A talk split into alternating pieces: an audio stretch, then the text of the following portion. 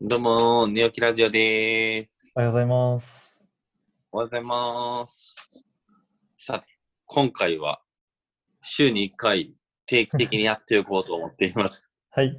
今週の面白かったサービス。おこー。ちらね、まあ我々2人とも、いわゆる IT 業界、まあその中でも中心としてはね、アプリとかをうんこう作ったりすることが多く、まあ、特にあれだね、新規の事業とかね、これからの時代を作っていくんじゃないかっていうサービスを作ることも多いから、うん、まあそういいうキャッチアップとかは比較的、まあするかなと思っているので、はいその中でこう面白かったサービスがあれば、ちょっと話し合おうというような企画になっております。うん。ほーい。おーい、では、はい。僕の方からいきますね。はーい。今週の面白かったサービス。それはですね、ハローサイクリングですね。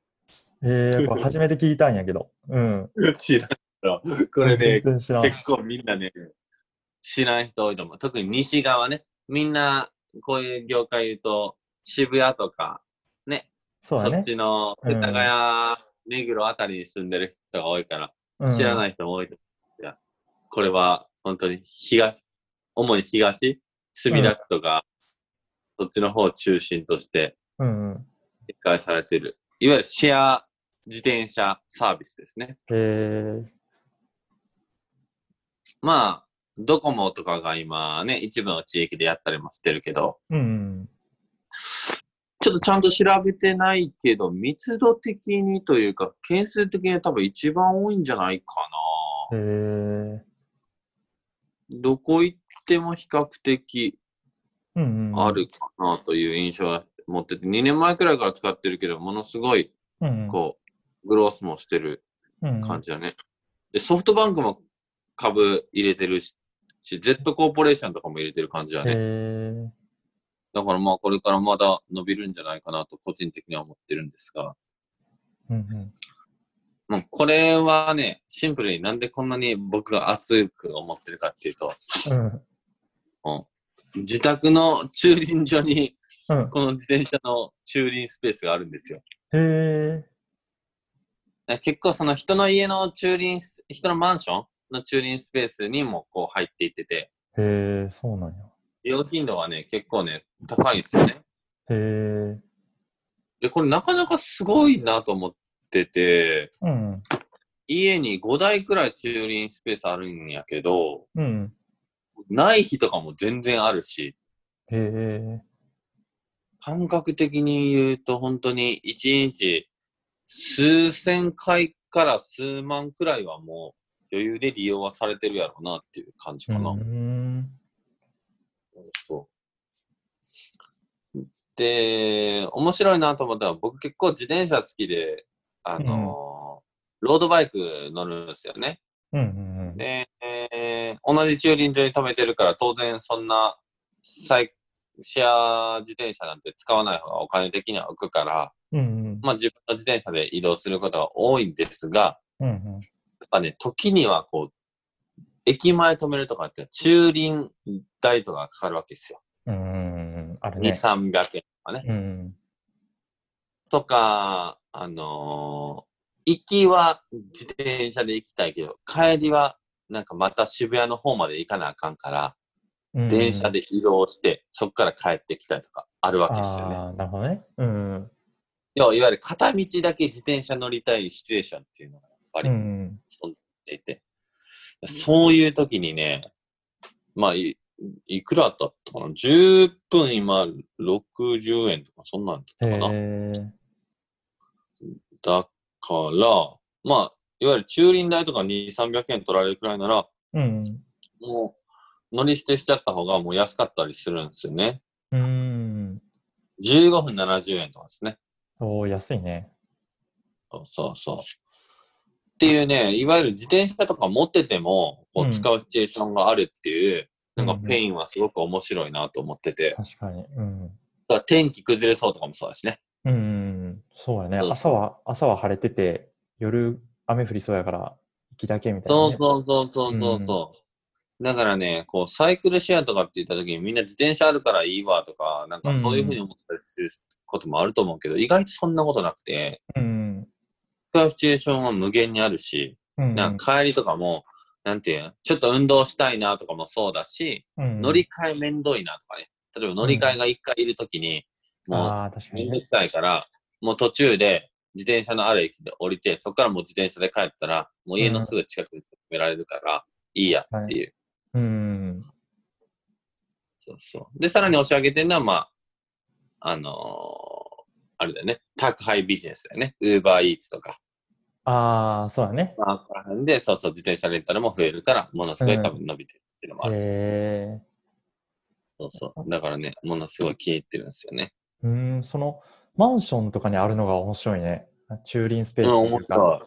普通ってそうそそうのドコモのやつとかでよく見るのは公園とかあとうんうん市役所とか、まあ結構公共の場に置いてあることが多いけど、うん、それってなんかそこまで行ってから乗らないといけないから結構うそう、ん、うん。その場合ってそういう何駅まで乗りたいとかってのは結構大変やと思うけど家とかうん、マンションとかにあるってすごい便う利、ん。うん。いや、うんほんとそうなんだ。で、その便利さを上げるのは、結局、うんどこのエリアでもあるっていう状況が一番強いと思ってて、うんそうだねで、そう、そうなった時にやっぱ密度の濃さっていうのがすごいポイントだと思うんだよね。うんいや、そのエリア内にどれだけの件数があるかっていうことが重要で、うんうんなんかこれって、ヤマト運輸の小倉さんっていう宅急便を作った創業者の本がめちゃめちゃ面白いねんけど、うんうんなんかその本に、あのー書いてあるのが、とにかく密度で、うんうん最初はもう赤字はもう必須やと宅急便をスタートしようとした時も、もう赤字は絶対必須やけど、うんもう人口の関数をちゃんと考えて、うんその一人当たりの集荷の件数と配達の件数が増えれば、うん必ず利益は後からついてくるっていう考え方で、うんうん宅急便のサービス設計ってされてるんだよね。うーん。そうそう。面白いだか、ら、うん。そう、今、もう2年くらい付き合っ使ってるけど、うんもう確実に密度が濃くなってるのがもうマップとか見ててすごい面白くて。え最初墨田区の一部の地域しかなかったけど、あ中央区の方まで行ってるとか、墨田区の中、このエリアにも置き始めたとか、ー、えー。もう最近だとちょっと旅行行ったりしても日光の方とかにもあったりとあ、かするかそら。っちもあるんや。関東圏だけじゃなくて。うんうん、そうそう。そういうところもあるから、うん。ものすごい密度が濃くなってきてて、うん。もうこうなるとより利用頻度は上がるし、うん。些細な時にちょっと開いてみて、そうやな。近くないかな、そう、これから行くとこないかなとか、うん。そういうのを見るようになるっていう、その戦略うん。の作り方も、すごい、宅急便の創業期に似てて、うんこれちゃんと設計されてるなっていう、その、ふうには思うな。えー。なんかその、 まあ、ディスるわけじゃないけど、うんいわゆるドコモのなんか実証実験とか、うん、あと、お何ほんまに観光地とかだけに置きましたじゃなくて、うん、まあ、しっかりとあえてその中心のテックエリアじゃないところからり初め。て拡散していってるっていうのはものすごい戦略的やなっていううん。まあな。へえー。確かに、それ聞くとすごい便利そうやな。うん。うん。そう。なんで、まだ東京に来た際には、そうやね。ぜひ。なんか、ちょっと遠いみたいなこととかって結構あるもんね。しかも、そう、いそれや、がほ。んまにさうん。しかも、大体のレンタサイクル、まあ、昔ながらのってネットであるかってまず調べられんから、もうそのうん、うん、移動手段の選択肢に入ってこうへんってことはうん、結構多いかなと思ってて、うん、うん、ここがなんかネットで見れて、うん。ね、そういうの使えるのはすごいいいなって思ったかな。そうそうそう。そうなのよね。うん。だから、要は電車の中とかで見るな、これから行くとこあるかなとかっていう、なんかそういうちょっとした楽しさにもつながってるから、えすごい、自転車を、自転車を持ってる僕が、そのそうやな。ユーザーとハマるんやっていうところが面白いなと思えう。うーえん。それってもうどこに止めてもいいその返返すときっていうか。あー、ダメダメ。駐輪スペースがあるとこじゃないと、うんうん。ダメやから、いわゆる中国で、うん。あの、ヒットしてたレンタサイクルみたいな形にはならへんけど、うん。でもそれでもやっぱ密度が濃くなれば、うん。まあ、返却スペースの空き状況とかうん。わかるし、うん。返却スペースの、えっと予約もできるんだよね。もうえー先にあと30分以内とかで予約っていうのができる。あ、それもできるんだ。そうそう、それできるようになったのよ。へえ。いや、そう昔、そういうのを使って、うなんかん。こう返すときになんかもう全然空いてなくて、わかる。 そうそう。なんか、えこれどうしたらいいみたいなことが結構あったから、わいかるわかる。やそれ助かるな。もうそれはやっぱ主義実装じゃなくて、そのくらいも相当あったと思うけど、うん。なんかしっかりとプロセス刻みながら、そのペインをなくすところまで来たって感じだね。うん、確かにそれはペイン減減ると思うん。うんう。なんで、ちょっと、まあ、これ、口頭じゃ伝わらんけど、あの、日本、あの、地図とか開いたら自転車のマークがポンポンポンポンって出てくんねんけど、はいはいはい。それを引いたらさ、まあ、日本地図とかにやっていくやん。うん。だったらね、そのね、各主要都市とね、アイコン。ンが各主要都市のうん、へ有名建築物とかになるんよ。え。わかりづらいな、これはもう、触ってもらわんとわからんねんけど。そうやな。ちょっとどういうことなんか。うん。そうそうユーモア、ユーモアがあるんだよね。ああ、いいね。。ちょっと楽しさがあるんよね。そのサービスそにう。そうそそれは大事やそな。うなんで、まだ皆さんチェックしてください。はーい。じゃあ、鹿島さんの今週いやのー面白いサービスだ。すごいな。ちょっとさっきの聞いてもたら、もう俺のアプリなんてって感じなんやけど。えいやえそんなことないじゃんいや、もうなんか今更感があるんやけど、アンカーがやっぱすごいなと思って、アンカーっていうアプリ。はいはいはいはい。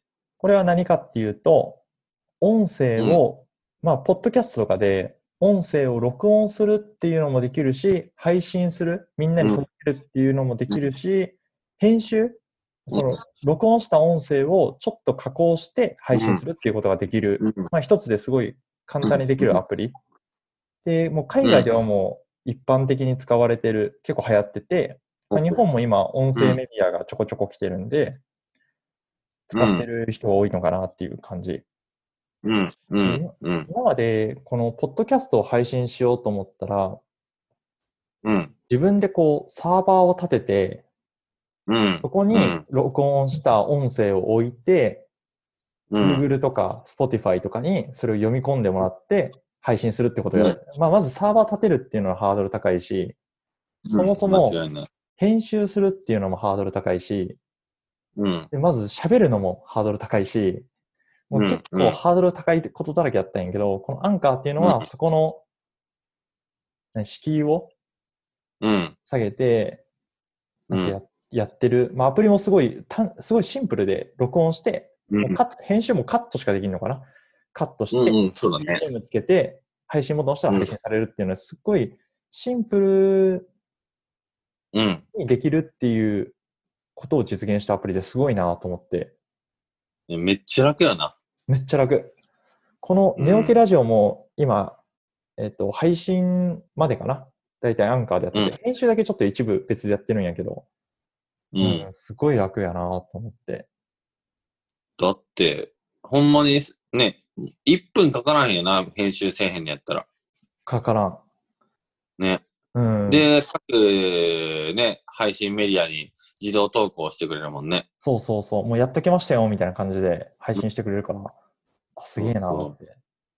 うーん確かにで、なんかここの、えっ、と、コンセプト、アンカーのうん会社のうんコンセプトが、音声の、うんうん音声の民主化っていうことを掲げてて、いいねそうそう、なんかもうそのコンセプトがまずめっちゃいいなと思うのと。最高うんで、そのために、えっと、ポッドキャスターに、そう、簡単な方法で、えっと、みんながポッドキャスターになれるっていううのんをうん実現してるのがすごいいいなと思って。うんううんんなんかそ、もうその時点ですごいいいサービスやなと思って、うんあいい、使ってるっていうのもあるかな。確かにうん。意外とこう、ポッドキャストを撮るため、なんかいろいろサービスはあるんやけど、うネイんキラジオの場合だと、それぞれがリモートだったりとか、うんだから録音は、アうんンカーもアンカーでリモートで撮ることもできるし、で、撮ったのうもん、パソコンからアップロードしたいみたいな時に、結構他のプラットフォームだったらできなかったりするから、うなんんかそこを結構、プラットフォーム関係なかったり、場所関係なくそういうのできるようにしてるのがすごいいいなって。うんうんうん。そうね。うん。一括で配信するもんね。その、Spotify にも配信するし、そうそうえそーう。他のところも配信するしっていうふうにしてくれるもんね。うんうん、そうなんよね。これはちょっと説明難しいんやけど、なんか触ると、あ、こんな簡単に録音できるんや、みたいな。あ結構あるかうん。な。うん。まあ、機能がもうないもんね。ほぼ機。能がない。うん。機能がない。めっちゃシンプで、このシンプルさで Spotify に買収されてるっていうのが熱いよな。ル。熱い。うん。うん。そうなんよね。うん、これ結構歴史あるのかな、会社として。なんか2016年ぐらいからやってて、早ー、もうじゃあ4年じゃん。もっと前からやってるっぽいんよね。ああ、そうなんだ。で、2016年から会社にしてやろうみたいな感じでうんうんやってて、うん。で、まあ、音声メディアがちょうどこう来てるっていうのもあって、すごい伸び,、うんうん伸びて買収されたっぽいね。なるほどね。うんいやそれでもね、すごい、買収してもうまく活かしきれへん例とかもあるけど、ものすごいステップとして綺麗なね、綺麗だね。関係、関係値ではあるよな。アンカーで音声取って Spotify に上げるっていう。うん。やっぱ Spotify がプラットフォームとしてすごいいいから、そこに流し込めるっていうのがすごいいいなって。あと、うちは使ってないけど、アンガーだと CM をめっちゃ簡単に入れれる機能っていうのがあって、ほうほうほうス。ポンサー機能みたいな、その音声追加する勢いで、その CM も入れれて、多分こういうのへでー収益化してる人も結構いるんやろうなって感じがする。ああ、そうなんうや。ん。えー多分海外の方広告が流れるから、あんまあれなんやけど。なるほどねそうそうな。るほどなるほど。まあでもね、日本でもグロースしていけば日本版の広告が入って、いわゆる YouTube と同じような状況にすることが。うんうん、そうそうそうそう。ねそうなんよね。いやいや、面白かった。ハローサイクリングとアンカはい。でしー。じゃあ。た皆さんもよければ使ってみてください。ぜひぜひ。はーい。はいじゃあねー。じゃあねー。